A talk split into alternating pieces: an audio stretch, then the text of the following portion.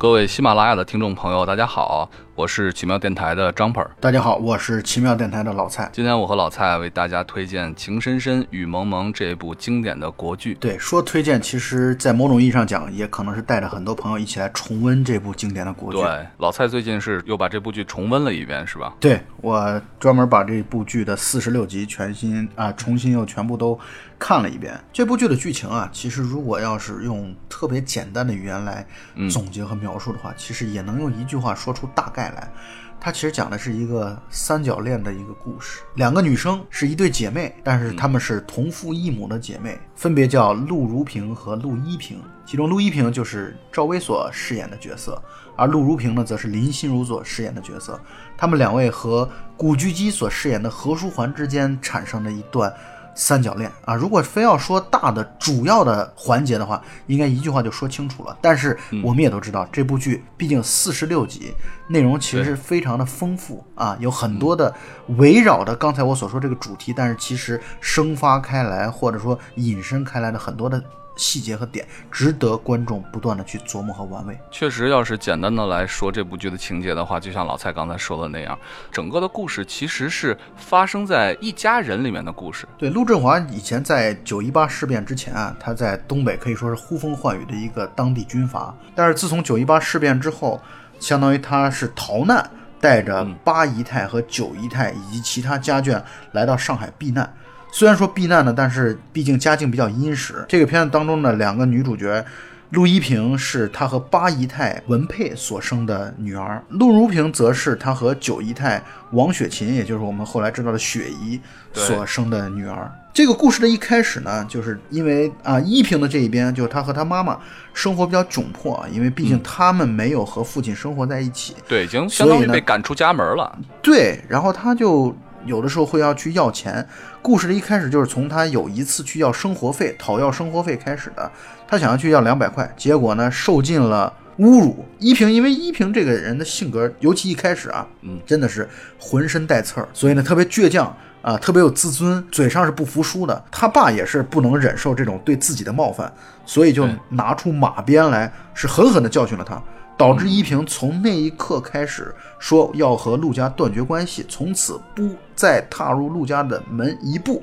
对，这是第一次最强烈的一个冲突。其实前前后后这种激烈的冲突发生过很多次，也造成了不同的人不同的命运。而且你知道，我专门在重看的时候啊，就是嗯，他在前半段大概三分之一段的部分的时候，每次剧情比较和缓的时候，依萍就会跑到陆家去，然后大闹一场，把剧情就进入到一个小的冲突或者小的高潮的一个环节。我也觉得这是编剧屡试不爽的。我数了一下，大概至少有五到六次。所以这个第一次大的冲突之后呢，其他的主要人物也慢慢的开始登场了。对，那么依萍现在最大的问题就在于他们家真的是生活不下去了啊，都等米下锅。对，所以呢，依萍就开始去到了。大上海这样的一个夜总会来去当歌女，这对于呃陆一平来说，这是他自己的自食其力，这是他自己对父亲强权或者这种不公平的命运的一种抗争。这个过程当中结识了男主角何书桓，何书桓是上海申报社的记者，他的家庭是一个外交官的家庭，所以接下来慢慢的就开始啊这样的男女之间暗生情愫，包括。啊，陆一平、陆如萍和何书桓以及何书桓的朋友杜飞，两对男女之间的这样的你爱我，我爱你，你喜欢我，我不喜欢你，今天我走了，明天我又来了，等等这一系列的过程，就在前半段慢慢的去展开。陆振华以前在东北做地方军阀的时候，他那个时候手下人是很多，但同时呢，他最可以说最赏识的部下叫李副官。李副官的女儿李可云，片子刚一开始出来的时候。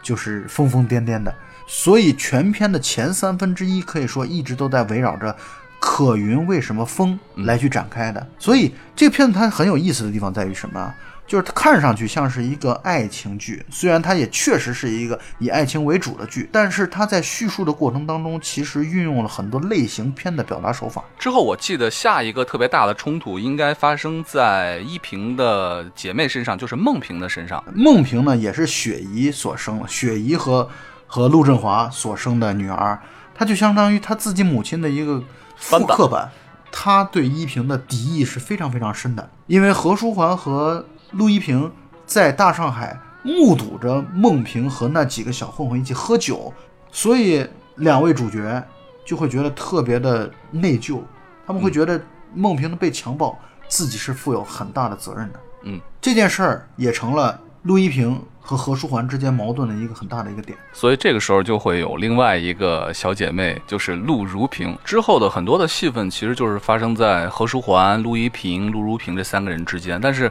何书桓在这这个时候啊，做了一件我觉得是他特别不应该做的一件事情，就是看了陆一平的日记。关键问题在于，他看日记，他只看前半段，他把后半段陆一平对他，对他把陆一平对他表示真正真心爱意的部分，他完全就忽略掉了。这其实也是编剧的安排。是就是是何书桓其实是内心深处一直非常爱着陆一平，确实在看日记之前啊，可以说绝大部分的时候都是就无可指摘的。所以依萍的日记被何书桓看到，是他们两者关系出现了一个重大的、巨大的一个转折点。嗯，那个之后，他们两人关系就出现了极大的裂痕，可以说是分手了。中日的战争眼看着就要全面的打响了。对一触即发那。么对，然后何书桓作为战地记者，跑到绥远去，然后去做一些战事上的一些报道。嗯，这个时候呢，就像刚才江鹏所说的，陆如平呢，适时的，我们用打引号来说，趁虚而入，他跑到绥远去找何书桓。战争的场合下，人的情感大爆发，并且回了上海之后，火速就要准备开始订婚了。当然，这也是在呃陆如萍的妈妈雪姨的大力推动下，所以他是想通过这样的方式来去打击陆一平。结果在两人订婚的那一天，陆一平到场，并且献上了一首《欢乐颂》之后，然后就离开了。结果他离开之后，何书桓又也紧跟着追了出去。这个情节真是屡试不爽，让我想到了《对倚天屠龙记》。陆一平离开订婚典礼现场的时候呢，我觉得应该是一种万念俱灰的一种状态，所以他做了一个非常非常非常极端的一件事情。但也就是在这个过程当中，何书桓一直陪伴着他，并且何书桓真的是发现自己其实最爱的永远是陆一平。所以可能就是因为这样的何书桓的这样一种反复，会让大家觉得何书桓真的是一个反复无常的一个渣男。对，是的，但是我们是觉得，其实你说人哪有那么坚定，永远不迷茫，永远不摇摆呢？其实你说人总是这样，人总是在互相折磨，再加上折磨自己，然后一身伤痛之后，才会认识到自己的内心，挺贱的，反正，嗯，嗯，对，所以三角恋看上去好像已经基本上快是可以说是结束了，但是七七事变爆发了，就是我们小情小爱啊、小家的事情解决之后，现在国家的事情摆在我们每个人的面前。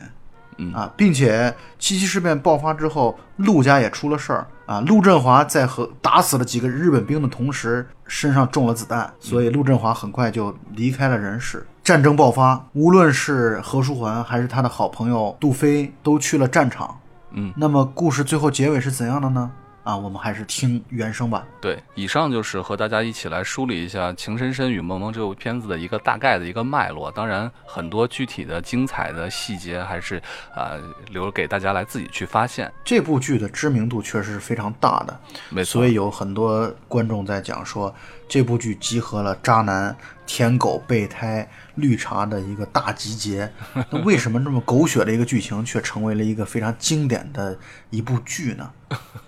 我觉得在狗血的背后，其实它透的是一种真实。这种真实并不是说狗血剧情有多真实，而是说这里面所有的人物的内心，所有的人物的背后的这种人性的一种真实。对，我觉得如果你站在何书桓的角度，如果你站在杜飞的角度，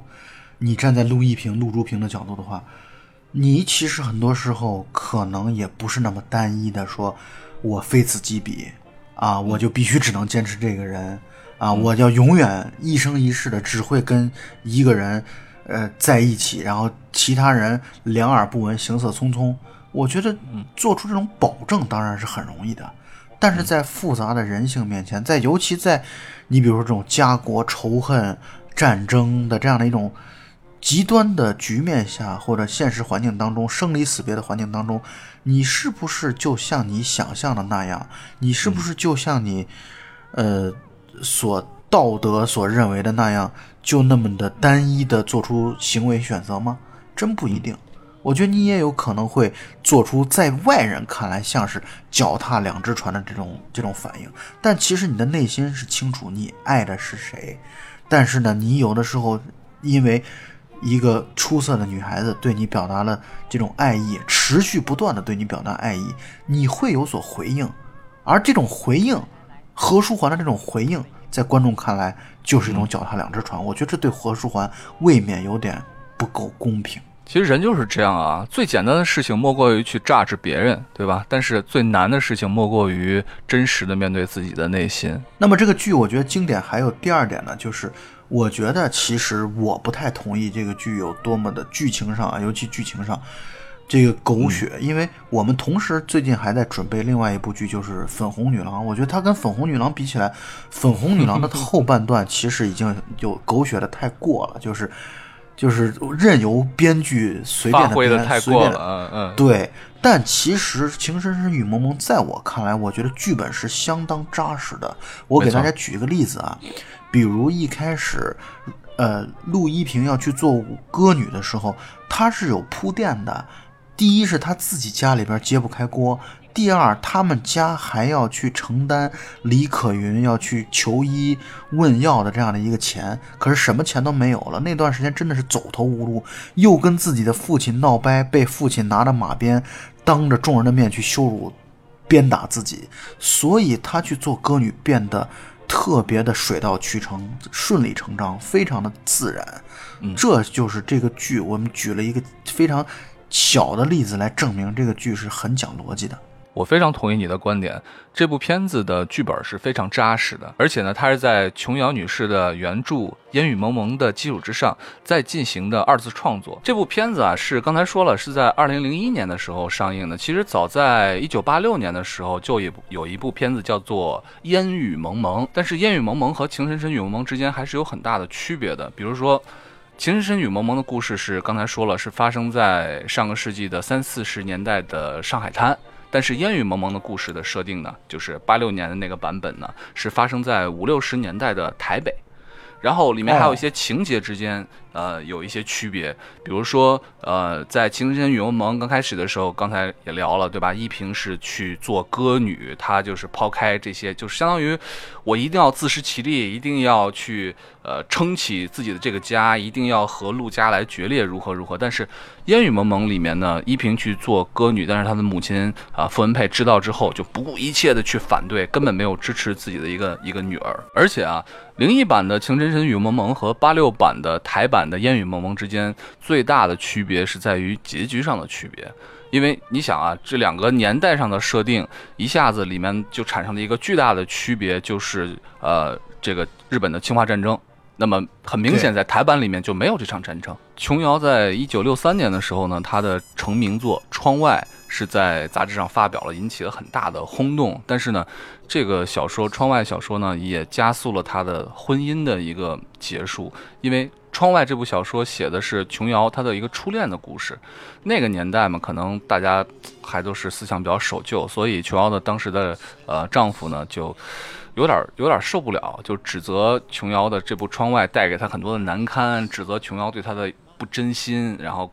进一步这种矛盾开始升级了，甚至啊，她的当时的这个这位丈夫呢，还在一家报纸的副刊上发表了一篇文章，叫做《女作家的丈夫》。来骂琼瑶，其实很过分的，里面编造了很多子虚乌有的一些事情。